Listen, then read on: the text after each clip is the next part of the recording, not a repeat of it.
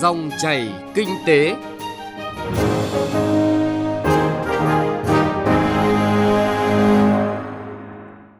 Xin chào quý vị và các bạn. Dòng chảy kinh tế hôm nay có những nội dung sau. Doanh nghiệp vừa và nhỏ tại thành phố Hồ Chí Minh khó tiếp cận nguồn vốn kích cầu. Cần có cái nhìn cởi mở hơn với các hình thức bảo hiểm. Chuyên mục chuyện thị trường phản ánh thị trường bánh trung thu vào mùa sớm. Trước khi đến với nội dung vừa giới thiệu, chúng tôi xin chuyển đến quý vị và các bạn một số thông tin kinh tế nổi bật. Thưa quý vị và các bạn, số liệu thống kê sơ bộ mới nhất của Tổng cục Hải quan cho thấy tổng giá trị xuất khẩu, nhập khẩu hàng hóa của Việt Nam trong nửa đầu tháng 8 năm nay đạt 22,7 tỷ đô la Mỹ, giảm 5,5% so với nửa cuối tháng 7 năm nay. Như vậy, tính từ đầu năm đến hết ngày 15 tháng 8, tổng trị giá xuất nhập khẩu hàng hóa của Việt Nam đạt hơn 311 tỷ đô la Mỹ, tăng hơn 8% so với cùng kỳ năm 2018. Theo thống kê trên hệ thống mạng đấu thầu quốc gia năm 2018, đấu thầu qua mạng tiếp tục tăng trưởng mạnh. Số lượng gói thầu đấu thầu qua mạng đạt gần 19.000 gói thầu với tổng giá gói thầu hơn 46.800 tỷ đồng. Tổng giá trúng thầu khoảng 42.700 tỷ đồng, đạt tỷ lệ tiết kiệm cao 7,15% so với đấu thầu truyền thống. Số lượng gói thầu áp dụng đấu thầu qua mạng năm 2018 tăng hơn 2 lần so với năm 2017, tổng giá gói thầu tăng gần 4 lần. Đến nay, giá vàng thế giới tiếp tục giữ mốc mới lên mức 1.544 đô la Mỹ, tăng thêm 3% giá trị so với cuối tuần qua. Tính chung một tháng qua, giá vàng tăng khoảng hơn 5% giá trị. Giá vàng thế giới tăng kéo vàng miếng tại thị trường Việt Nam đang ở mức khoảng 43 triệu đồng một lượng. Các chuyên gia kinh tế nhận định vàng tiếp tục xu hướng tăng và hiện tại chỉ mới đang trong thời kỳ đầu tăng giá. Số liệu từ Cục Thương mại điện tử và Kinh tế số Bộ Công Thương cho thấy, từ năm 2018 đến nay, Cục đã thực hiện thanh tra tại 3 đơn vị và kiểm tra 11 đơn vị với tổng mức xử phạt 500 triệu đồng.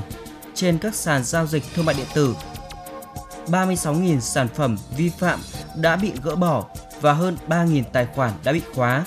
Theo ông Đặng Hoàng Hải, Cục trưởng Cục Thương mại điện tử và Kinh tế số, mặc dù đạt được những hiệu quả bước đầu trong việc phát hiện và xử lý vi phạm trên thương mại điện tử, tuy nhiên phương thức thủ đoạn hoạt động của các đối tượng vi phạm ngày càng tinh vi, khó kiểm soát, cần những giải pháp mạnh hơn. Hiện thị trường huy động kỳ hạn dài đang rất sôi động – Mới đây, hàng loạt ngân hàng triển khai điều chỉnh tăng lãi suất ở kỳ hạn dài. Ngân hàng Bản Việt phát hành chứng chỉ tiền gửi với lãi suất 24 tháng khoảng 9,5% một năm và kỳ hạn 60 tháng lên đến 10,2%. AB Bank điều chỉnh mức lãi suất lên 8,5%, SHB 8,2% một năm. Tiền gửi tiết kiệm kỳ hạn 12 tháng của VIB tăng lên mức 8,3% một năm. Ngày càng nhiều ngân hàng tham gia vào cuộc đua tăng lãi suất, trong đó có ngân hàng VPBank, HD Bank và ngân hàng Việt Á.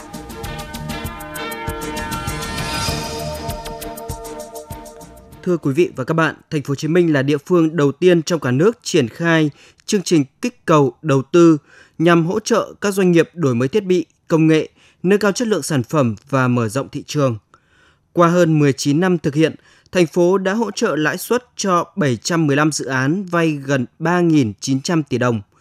Nhờ vậy, nhiều doanh nghiệp đã đưa chất lượng sản phẩm đáp ứng yêu cầu xuất khẩu và tham gia vào nhiều chuỗi cung ứng sản phẩm cho các doanh nghiệp FDI.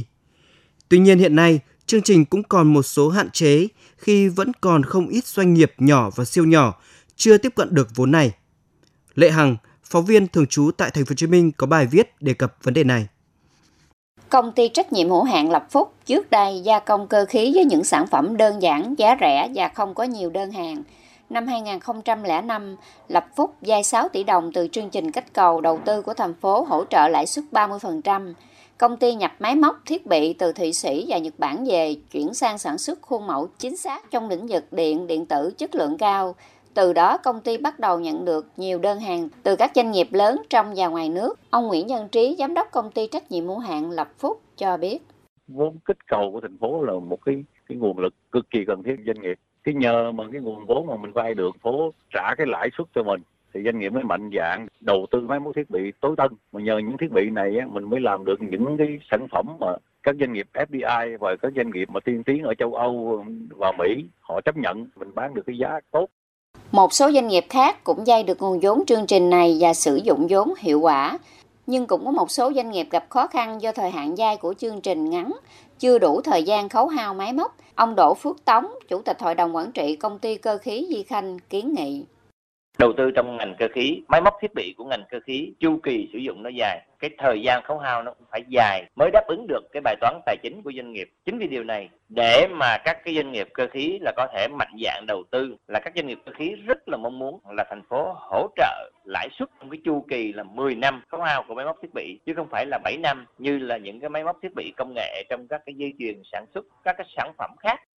Hiện nay, thành phố Hồ Chí Minh có rất nhiều doanh nghiệp nhỏ và siêu nhỏ, nhưng không phải doanh nghiệp nào cũng đủ năng lực tiếp cận nguồn vốn vay này vì thiếu kiến thức, kinh nghiệm trong lập dự án và quan trọng là không có tài sản thế chấp. Nhiều chủ đầu tư lúng túng trong quá trình báo cáo thực hiện dự án, nhất là khi có những nội dung thay đổi so với dự án ban đầu đã được phê duyệt như hạng mục xây dựng, danh mục thiết bị, chủng loại, giá trị, nguồn gốc, dân dân dẫn đến việc xử lý rất phức tạp, có trường hợp không được hỗ trợ lãi suất vay. Đáng nói là có trường hợp doanh nghiệp lập hồ sơ dự án làm đúng theo trình tự, yêu cầu của cơ quan chức năng, nhưng chờ đợi lâu không được xét duyệt và không biết lý do gì sao. Ông Nguyễn Ngô Long, giám đốc công ty cơ khí Nhật Long cho rằng.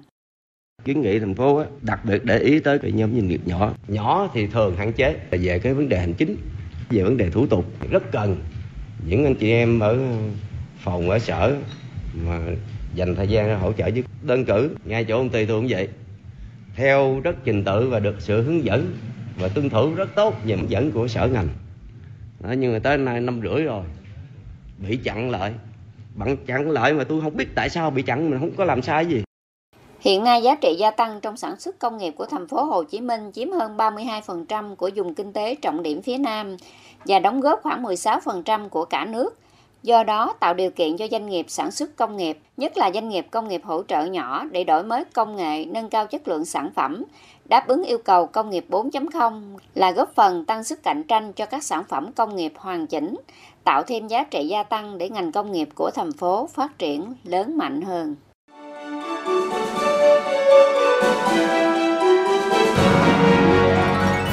Dòng chảy kinh tế, dòng chảy cuộc sống.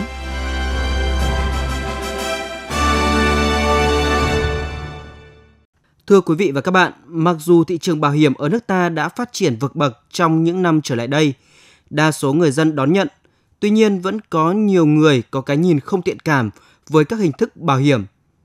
Gần đây, khi có nhiều vụ việc tai nạn liên quan đến du lịch, du lịch mạo hiểm, thì người dân bắt đầu tìm hiểu về gói bảo hiểm này, mặc dù bảo hiểm du lịch đã xuất hiện từ rất lâu và thường được mua kèm theo chương trình du lịch theo tour. Vậy bảo hiểm du lịch có thực sự quan trọng không? Mua bảo hiểm du lịch sẽ được hưởng lợi gì, nên chọn loại bảo hiểm nào phù hợp. Dòng chảy kinh tế hôm nay, phóng viên Đài Tiếng Nói Việt Nam phỏng vấn chị Nguyễn Ngọc Thanh, Giám đốc điều hành công ty tư vấn bảo hiểm Finance Insurance Service, gọi tắt là FIS về nội dung này. Mời quý vị và các bạn cùng nghe.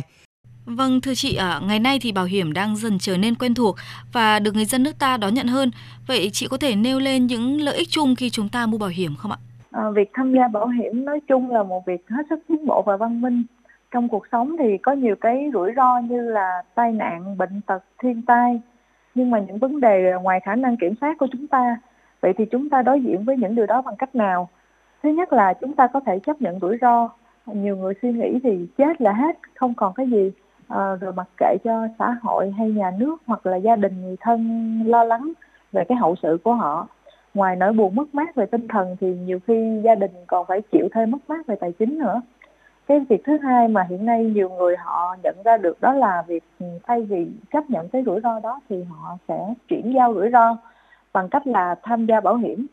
À, họ đẩy các rủi ro đó cho các công ty bảo hiểm và khi rủi ro xảy ra thì ta nhận được cái chi phí. À, bảo hiểm là một cái cách thức ờ, trong quản trị rủi ro thuộc nhóm biện pháp tài trợ rủi ro mua bảo hiểm thực chất là mua sự an tâm và đổi lấy cái sự không chắc chắn có khả năng xảy ra thiệt hại bằng sự chắc chắn thông qua việc bù đắp bằng tài chính.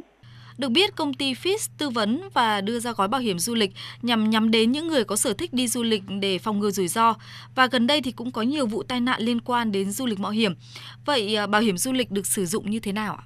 Đây là gói sản phẩm ờ, bảo hiểm cho cả du lịch trong nước và du lịch nước ngoài. À, với bảo hiểm du lịch trong nước thì à, đơn giản là chi phí thanh toán rủi ro về tai nạn khi đi du lịch không may bị té ngã hoặc vì lý do nào đó vô tình chúng ta bị tai nạn dẫn đến gãy tay, gãy chân, thương tật, chấn thương các phần mềm hoặc phải vào viện điều trị thì họ sẽ được thanh toán.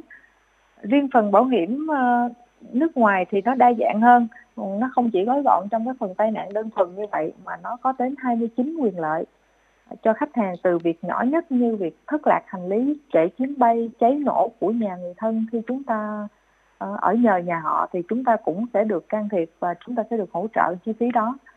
À, cho đến nặng hơn là họ bị ốm hay bị tai nạn phải đi cấp cứu hoặc cần đại diện bên bảo hiểm để bảo lãnh viện phí cho họ vì ờ, cái việc mà chúng ta ra nước ngoài nó đôi khi sẽ không được mang quá nhiều tiền mặt thì nếu như cái chi phí viện phí nó quá cao thì họ có thể nhờ đến bên bảo hiểm để có thể bảo lãnh viện phí và cái cao nhất là họ có thể sử dụng cả cái dịch vụ trực thăng cứu hộ khi họ đi leo núi à, hay lễ hội đông đúc cần khẩn cấp để dẫn đến tình trạng sức khỏe của khách hàng bị nguy kịch.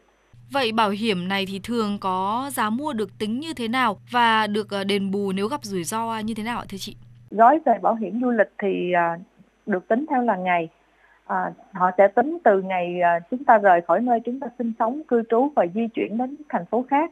Ví dụ như thanh đang ở sài gòn thanh chuyển ra hà nội đi điện biên đi sapa thì mức bảo hiểm tối đa trong nước hiện nay à, cho sản phẩm này là 100 triệu Việt Nam đồng. Mức phí tối đa hiện nay là 0,015% nhân cho số tiền bảo hiểm. Tức là nếu như một ngày chúng ta di chuyển như vậy thì phí bảo hiểm là 15.000 một ngày cho một người cho tất cả các vấn đề về tai nạn xảy ra với chúng ta. Còn với bảo hiểm du lịch nước ngoài thì cũng tính theo ngày nhưng họ sẽ chia theo block. À, họ sẽ không bán từng ngày như bảo hiểm trong nước mà họ sẽ bán là gói 1 đến 3 ngày 4 đến 7 ngày. Nghĩa là 3 ngày sẽ là một block và họ phân theo vùng. Và châu Á, Đông Nam Á và toàn cầu lại gồm những nước còn lại. Khách hàng sẽ được quyền lợi từ nhỏ nhất là trễ chuyến bay, thất lạc hành lý, mất cấp, tai nạn, viện phí lên cao nhất ừ, là hơn 2 tỷ. Một số trường hợp có trực thăng cứu hộ, phí ví dụ đơn giản như là khi đi Thái Lan thuộc Đông Nam Á thì phí cho một lóc 3 ngày là lần lượt là 267 nghìn, 194 nghìn và 169 nghìn cho gói cơ bản nhất. Tuy nhiên thì một bộ phận người dân vẫn băn khoăn về hình thức chi trả của những gói bảo hiểm nói chung cũng như là sự khó khăn trong việc thanh toán bảo hiểm khi xảy ra rủi ro. Điều này thì dẫn đến ờ, mọi người ngần ngại khi mua bảo hiểm. Vậy ờ, chị có ý kiến gì về điều này ạ? Đây chính là vấn đề mấu chốt và là một trong những lý do để ờ, để FIT được lập ra à, nhằm giúp khách hàng và các công ty bảo hiểm hiểu nhau hơn về sản phẩm, về dịch vụ và cả quy trình bồi thường. À, về phía các công ty bảo hiểm thì Ờ, họ luôn được giám sát bởi cục quản lý bảo hiểm bởi các uh, ban ngành bộ tài chính bởi các quy định liên quan. Nên khi mà đồng ý bồi thường cho những trường hợp phát sinh ờ, sự kiện bảo hiểm xảy ra đều cần có các giấy tờ và thủ tục liên quan. Vì tiền của các công ty bảo hiểm thì được kiểm toán và nằm hết ở ngân hàng chứ không nằm ở công ty của họ. Mọi vấn đề về chi trả bồi thường thì luôn cần phải đúng và đủ quy trình. Điều này thật ra là cũng giúp khách hàng không bị mất tiền của họ nhất là đối với các sản phẩm về bảo hiểm nhân thọ lâu dài trừ khi tại thời điểm xảy ra sự kiện bảo hiểm mà khách hàng bằng cách nào đó xác nhận, ghi nhận và được hướng dẫn từ hotline của công ty bảo hiểm thì tiến trình bồi thường có thể sẽ nhanh hơn hoặc được bỏ qua được vài bước. Về phía khách hàng thì à, khi đã chủ động tham gia bảo hiểm mà có sự kiện bảo hiểm xảy ra thì tâm lý ai cũng muốn sẽ nhận được bồi thường nhanh nhất. Nhưng có thể do họ à, không hỏi rõ quy trình bồi thường Ờ, không hỏi rõ thủ tục hoặc họ không nhận được sự hỗ trợ ừ, làm bồi thường từ cái người mà đại lý đã đã phục vụ hợp đồng đã bán hợp đồng cho họ trước đó cho nên sẽ xảy ra những cái cảm xúc uh, và cái tiến trình bồi thường trở nên phức tạp hơn. Vâng, xin cảm ơn chị.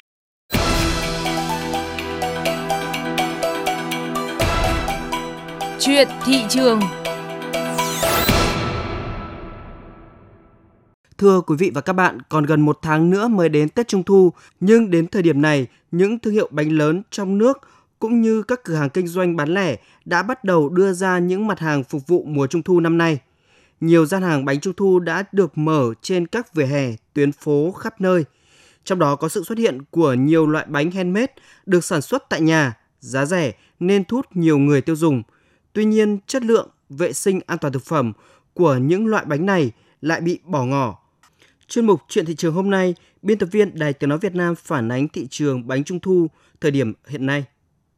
Tại thị trường Hà Nội, trên các tuyến phố như phố Hàng Gia, Bà Triệu, xã Đàn, Ô Chợ Dừa, Nguyễn Trãi, Giảng Võ, nhiều gian hàng bán bánh trung thu đã xuất hiện với mẫu mã đa dạng nhiều chủng loại.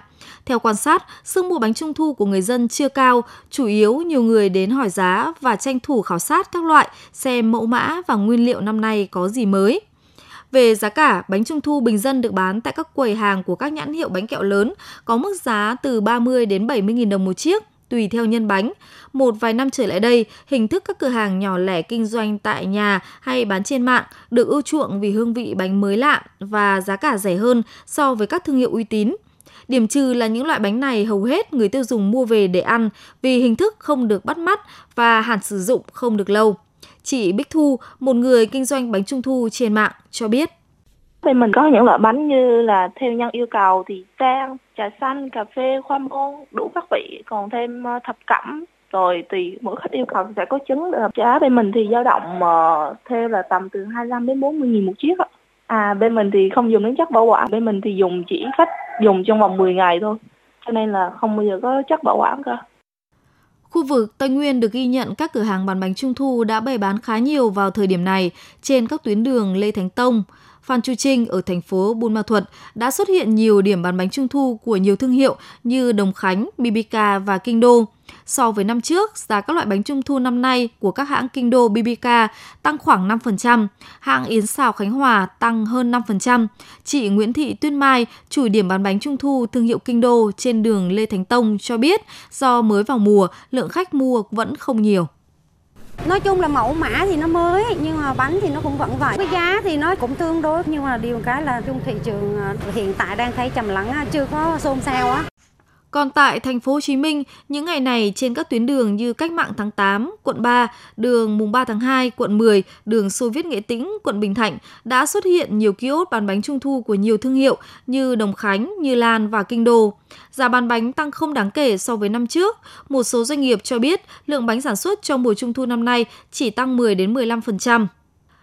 Thị trường bánh trung thu năm nay cũng xuất hiện nhiều loại bánh ngoại nhập từ Malaysia, Hồng Kông có mẫu mã đẹp, sang trọng và giá cả cạnh tranh so với bánh của Việt Nam. Đặc biệt là bánh trung thu handmade được giao bán rất nhiều trên mạng. Cơ quan chức năng rất khó kiểm soát về an toàn vệ sinh thực phẩm. Bánh này được làm thủ công nên đa dạng về kích thước, mẫu mã, màu sắc cũng rất bắt mắt nên được nhiều người ưa chuộng. Giá bánh khá mềm so với các loại bánh có thương hiệu lớn. Bánh handmade có trọng lượng từ 200 đến 300 gram, giá chỉ từ 40 đến 70 nghìn đồng một chiếc, chỉ bằng một nửa so với các loại bánh có thương hiệu rõ ràng. Chị Nguyễn Thanh Nguyệt, nhà ở đường Nguyễn Văn Công, quận Tân Bình, thường đặt mua bánh handmade, cho biết. Em đặt bánh trung thu nhà làm, mình đặt được theo yêu cầu, em có thể dặn được một số mẫu mã em thích nữa. Ví dụ mình thích ăn trứng muối thì mình đặt bánh trứng muối và làm đúng yêu cầu của mình giá tiền của nó cũng rất là rẻ hơn nữa. Đa số là em đặt người quen của em. Những chỗ khác thì em cũng không tin tưởng lắm. Bạn em gặp một số trường hợp như là mua về ăn xong rồi vừa cắn miếng bánh ra thì nó nó gặp rác hay là gặp cái gì bụng mà dạng như là mất vệ sinh lắm. Cho nên là em cũng thấy sợ theo các cơ quan chức năng, các loại bánh handmade thường được làm với quy mô nhỏ, không đăng ký với các cơ quan chức năng và chủ yếu bán qua mạng nên rất khó kiểm soát về chất lượng, tiềm ẩn nhiều nguy cơ không đảm bảo an toàn vệ sinh thực phẩm. Bà Phạm Khánh Phong Lan, trưởng ban quản lý an toàn thực phẩm thành phố Hồ Chí Minh cho biết. Chúng tôi một mặt tăng cường thanh tra kiểm tra kết hợp cùng ngành quản lý thị trường, à, một mặt khác thì cũng rất cần người dân là hợp tác, tức là cũng phải tìm hiểu kỹ những cái địa chỉ uy tín. Tuy nhiên, khi mà chúng ta làm ở nhà với một cái mức độ nhỏ, cái hạn dùng nó cũng thấp, không sử dụng chất bảo quản, vân vân. Nhưng còn khi mà bán cho cộng đồng thì chúng ta sẽ phải xét đến những cái yếu tố về cái an toàn, về cái mức độ bảo quản như thế nào, vận chuyển ra làm sao. Cái chất lượng rất là khó kiểm soát. Chuyên mục Chuyện thị trường cũng đã kết thúc dòng chảy kinh tế hôm nay. Chương trình do biên tập viên Bảo Ngọc và nhóm phóng viên kinh tế thực hiện. Xin chào và hẹn gặp lại quý vị và các bạn.